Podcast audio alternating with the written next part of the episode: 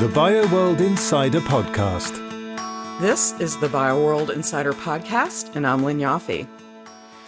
Cervical cancer is a leading cause of cancer morbidity and mortality in women worldwide. With an estimated 447,000 new cases expected this year, it's also the world's second most frequent cancer and the second most common cause of cancer death after breast and lung cancers.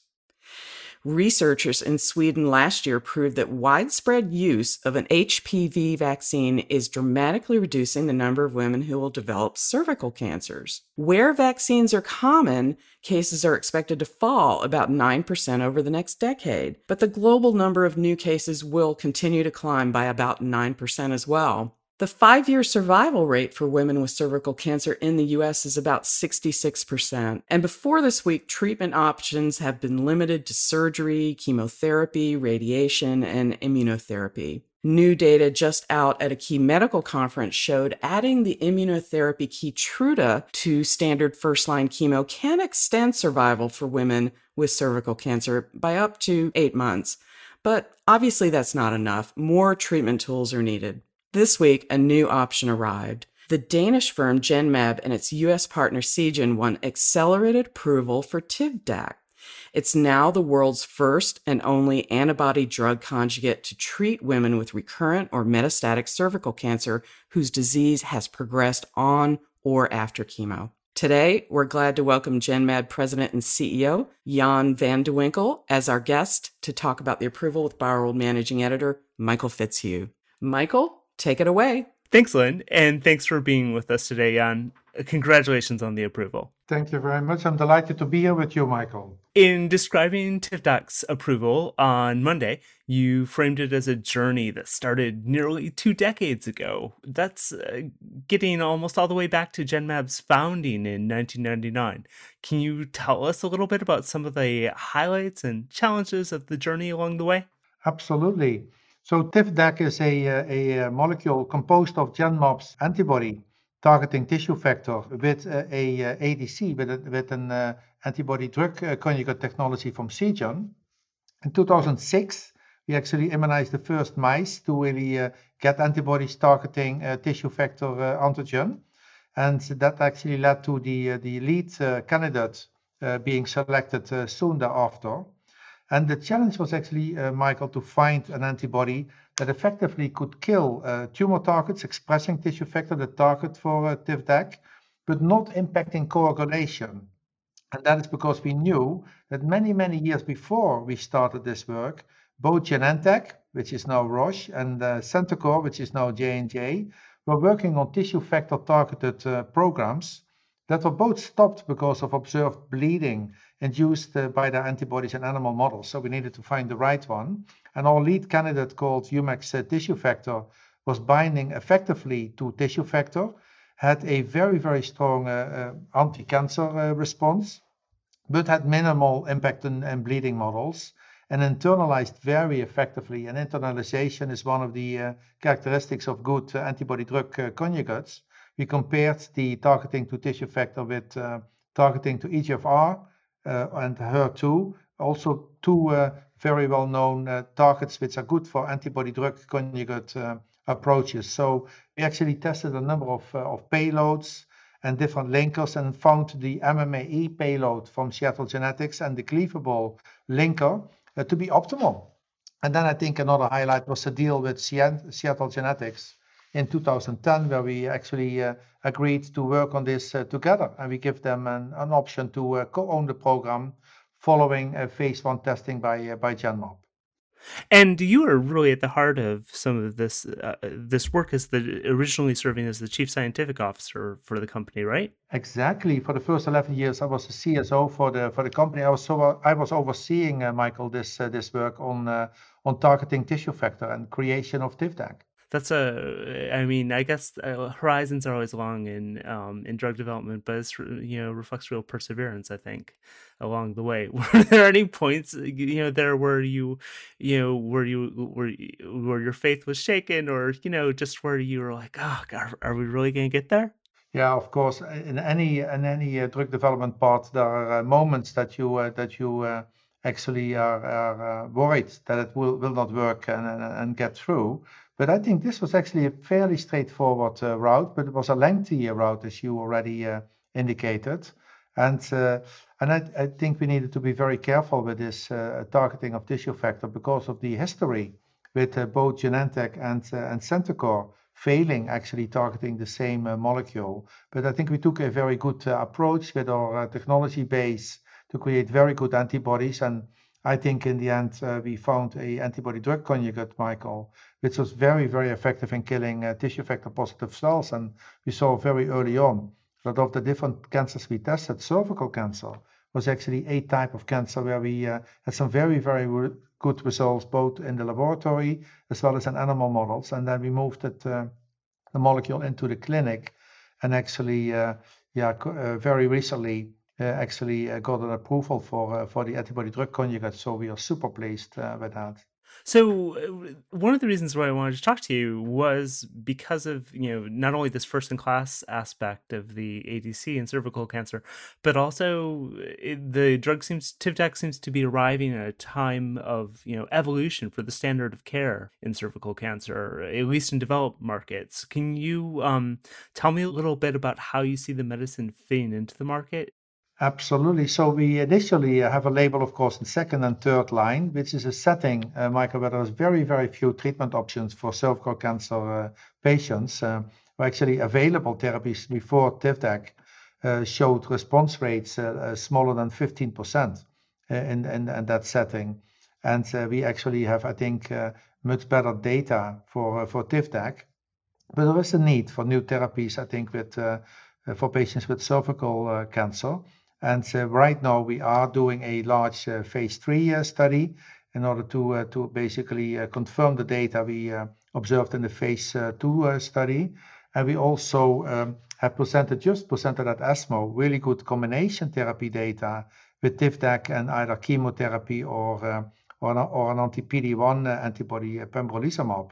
So there is a very good and I think sound rationale to combine Tivdak with either chemo or with, uh, with uh, uh, immune uh, checkpoint targeted uh, molecules uh, like pembrolizumab.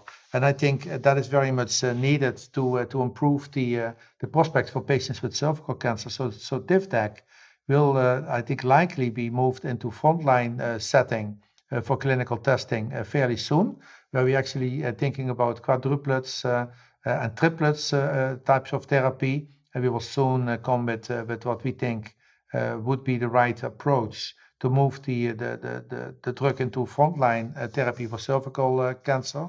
And of course, we will also try to, to combine Tivdak with, other therapeutic agents in other types of cancer. And we also will, I think, soon come with updates on that to broaden the the base where Tivdak can be used in the coming years, Michael. No, you know, one of the headline issues lately in, in our industry, of course, is um, is drug pricing, and you know, talking about combos and and triplets. Even you know, it's, it put pricing in my mind just because obviously with a lot of this, you know, real true innovation comes um, comes true cost for for patients. Can you tell me a little bit about the the price of Tivdak and um, you know, just sort of how you see the reimbursement environment?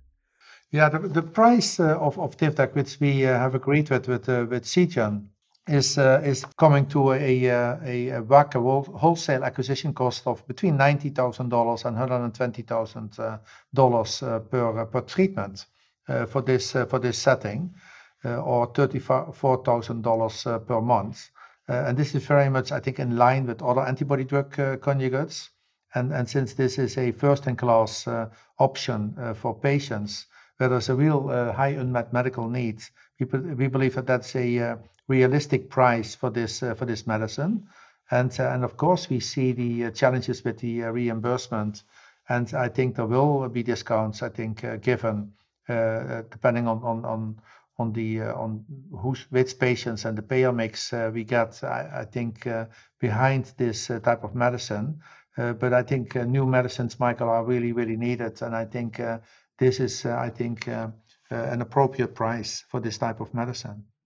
During the testing of Tivdak, there were some eye related adverse reactions. I mean, in like 60% of patients treated with the drug, but it's my understanding that that's kind of a common risk with ADCs as well. How how are you thinking about those risks and, you know, versus the potential benefits there? Yeah, there's definitely a risk uh, there for eye uh, toxicity, and we have also observed that, uh, Michael. In about uh, 60% of the patients, we saw patients experiencing uh, ocular toxicity. However, uh, these in general were quite mild, and only 3.8% of the patients had grade 3 type of toxicities. And the good part of the story is that with the proper eye care, we have put a very good plan in place with eye with eye drops and and with with uh, with uh, cooled uh, eye pads um, and very good care by eye uh, doctors that uh, we actually see that uh, in a majority of patients, the toxicity was found to be reversible. actually, 55% had complete resolution and 30% partial improvement um, upon the proper care. So we think it's manageable, Michael. This has been seen before with a number of other antibody drug conjugates. And I think it's basically a matter of of really uh, making sure that the patients uh, adhere to the treatment plan that is uh, recommended by their doctor and and then is treated appropriately for their for their cancer. What sort of impact do you expect Tivdak to have in terms of your broader goals for Genmab? Yeah, this is uh, super important because this is Genmab's uh, first own FDA-approved uh, medicine. So it actually uh, signals our first step towards achieving our 2025 vision of transforming cancer treatment through our own innovative products. Uh, so we have always believed at Genmab in the opportunity to help uh, more patients with our science. And we have invested in our capabilities and, and scaled with purpose, precision, and agility to become a fully integrated biotechnology company. And so this is an important moment, I think, in our history, in our journey towards becoming an end-to-end integrated uh, uh, biotech innovation powerhouse. So this is a super proud moment, I think, for the whole team of Genmab, uh, Michael.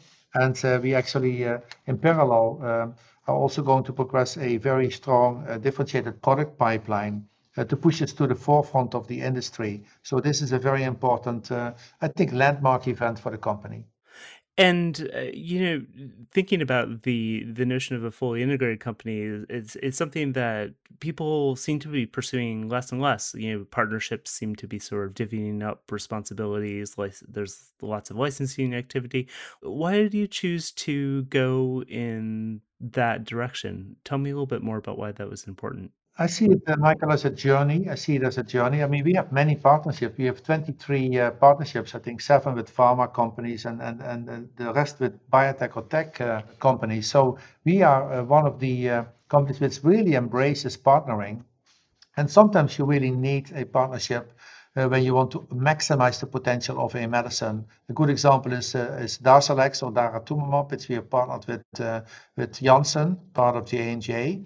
And we could have never uh, put this massive clinical program in place uh, uh, years ago, which Janssen did, now making uh, Darzalex one of the most successful medicines ever in the treatment of multiple myeloma. So we will continue to partner, I can assure you, but also we also realize that we really want to uh, actually uh, bring our own medicines to patients ourselves because we are a super innovative uh, company. We have an amazing track record, Michael. I mean, we filed, I think, 39 INDs uh, in the 22 years that we exist together with our partners. And today, 24 of these molecules are still in active clinical development, and then five are on the market as marketed products. So we have an amazing track record, and we think that we can actually apply that innovative thinking that that uh, spirit to really continuously push uh, boundaries also to our own medicines by bringing actually medicines more effectively to patients ourselves, uh, Michael. So so we believe it's a logical next step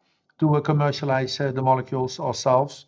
Uh, and that also has, of course, as an added uh, advantage that we uh, have our own star developers sitting at the table and deciding basically uh, uh, themselves how to most effectively and quickly uh, move the medicine towards patients. So we believe that this is a logical step for the company and it will actually make us even more successful in the near future.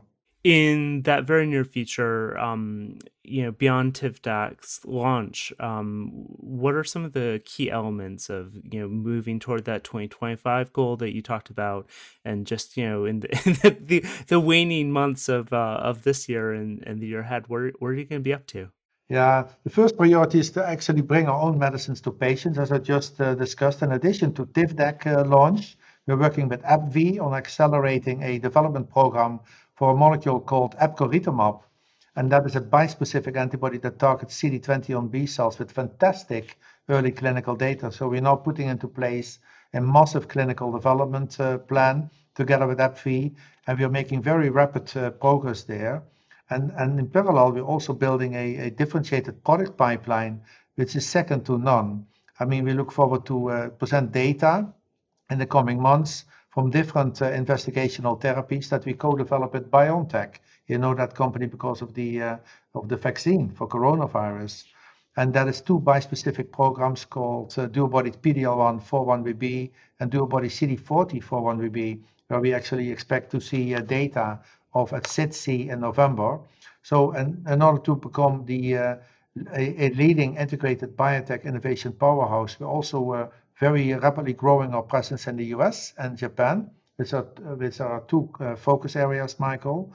So, um, we're also uh, witnessing uh, milestones being achieved by, by four Genmab created products that are being developed in development in development by our partners, Darzalex, Kesimpta, Tepezza, and Rybrevant, which will ensure a growing and, and, and, and increasing income stream for the company. So Genmab, I think, is only at the beginning, I think, of a very exciting future.